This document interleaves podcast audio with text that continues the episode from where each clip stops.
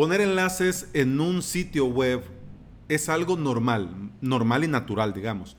Estos enlaces se van acumulando y con el tiempo es muy difícil saber cuáles siguen funcionando y cuáles ya no. Bienvenida y bienvenido a Implementador WordPress, el podcast en el que compartimos consejos, novedades, plugins y recomendaciones. Es decir, aquí aprendemos cómo crear y administrar de cero tu WordPress. Hoy es martes 28 de mayo del 2019 y estás escuchando el episodio número 125. Hoy, séptima clase del curso Crear tu propio hosting con Ples Onyx. En la clase de hoy vamos a ver la interfaz de hosting. Ples es grande, muy, muy grande, pero hay una parte que lo hace un panel de hosting como el de cualquier empresa. De hecho, gracias a este panel de hosting es que algunas empresas te ofrecen eh, hosting con cPanel o con Ples Onyx. Pero claro, tenés la versión Power User, no la versión proveedor de servicio, lo que quiere decir que hay muchas cosas que las tenés limitadas. ¿Limitada por quién? Pues por el administrador. ¿Y quién es el administrador? Pues la empresa de hosting. En el caso de lo que estamos haciendo nosotros en este curso de crear tu propio hosting, estamos contratando un VPS que es un servidor virtual privado, es como una máquina conectada a internet más o menos, digamos, como un servidor, pero claro, con las con, el respectivo disclaimer que no tiene la potencia de un servidor. Sí, pero tenés tu máquina dedicada. A esa máquina dedicada, a ese VPS, nosotros le instalamos Ples Onyx, que corre bajo un Linux. Entonces, de esta manera nosotros tenemos el control total total de los recursos y cómo y en qué usuario vamos a usar esos recursos. En esta clase vamos a ver específicamente la, la parte que hace a Ples un hosting y un hosting muy versátil y potente.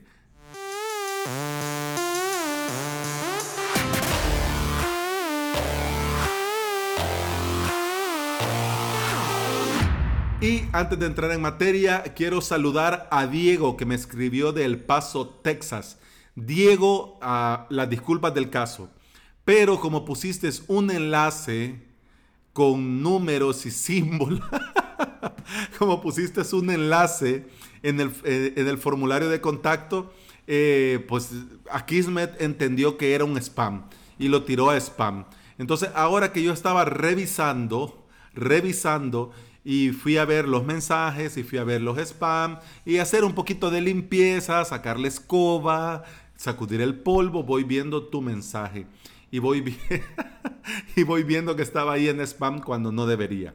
Así de que bueno, ya te marqué como un contacto seguro, ya te contesto el correo en un rato y pues ya te digo las disculpas del caso.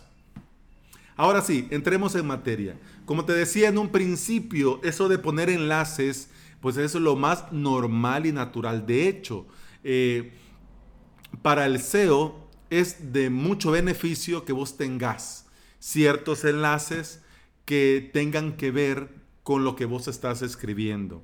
Además de que enriqueces el documento que estás escribiendo, también le das a los buscadores algo de lo que ellos quieren, que haya, que haya conectividad. Además también siempre buena idea dentro de tu contenido linkear a tus propios contenidos. Por ejemplo, si tienes referencias, si estás hablando de una actualización o de un plugin, entonces siempre es bueno mencionar eh, el post del blog, el episodio del podcast. Entonces, hay muchos enlaces que como nosotros los administramos, nos encargamos de que estén ahí, sigan estando ahí. Pero ¿qué pasa cuando son enlaces a webs externas? Son enlaces a imágenes de otros sitios.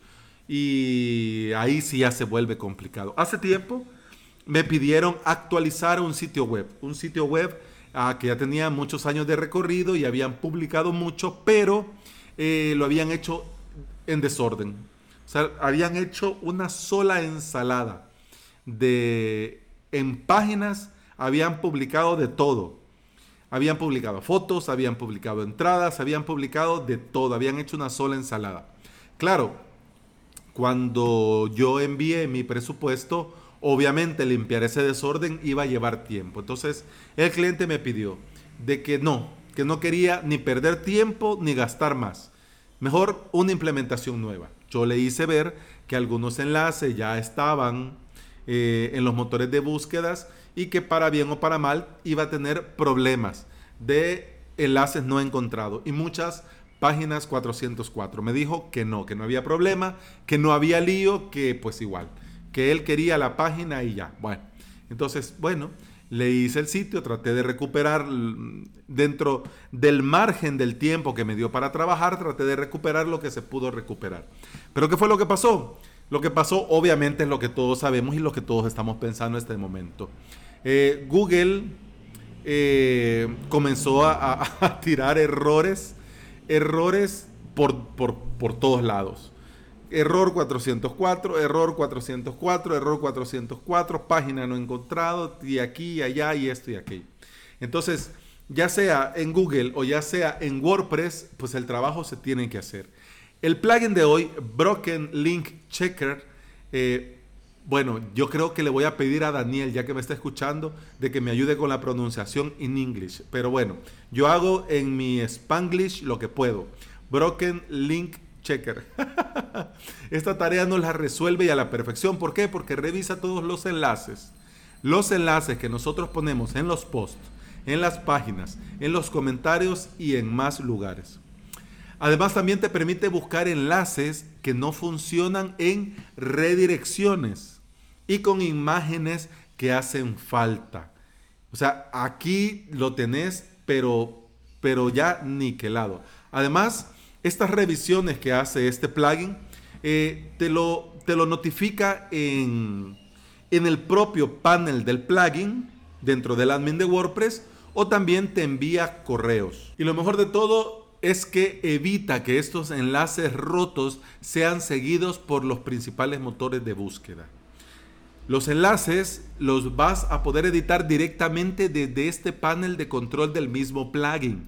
No tenés que ir publicación por publicación, página por página, post por post. te presenta en su panel el listado de los enlaces rotos que ha encontrado.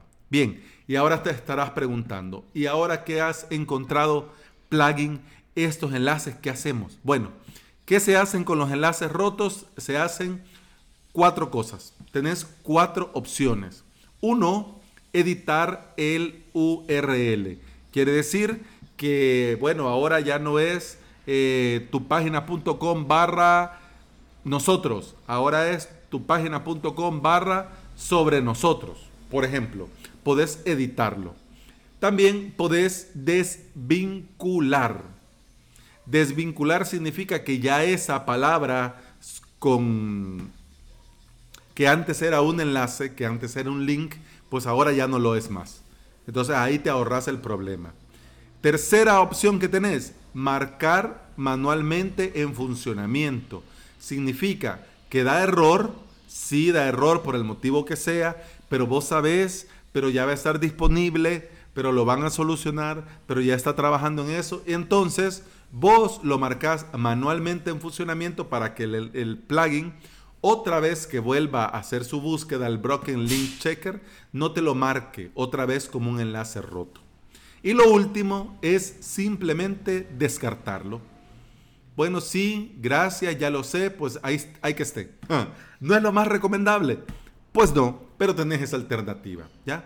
Como ves, el plugin te ayuda con esta tarea, porque sí o no, Aquí no hay duda. Entre más tiempo tenés publicando, entre más enlaces tenés publicando, entre más posts tenés publicando, esta tarea se vuelve titánica. Y claro, eh, cualquiera podría decir, bueno, esta página nunca va, a desaparecer. Bueno, así pensó MySpace, así pensó Netscapes, así pensó Yahoo, así pensó Altavista, así pensó lo que sea.com, Así pensó, ¿cómo es que se llamaba este otro sitio de los noventas? Principio del 2000, Yuyu, ya, ya, ya, ya, Yuya, ya. Bueno, ya me voy a acordar. bueno, ahora veamos los, eh, las cuestiones técnicas, los detalles técnicos del plugin.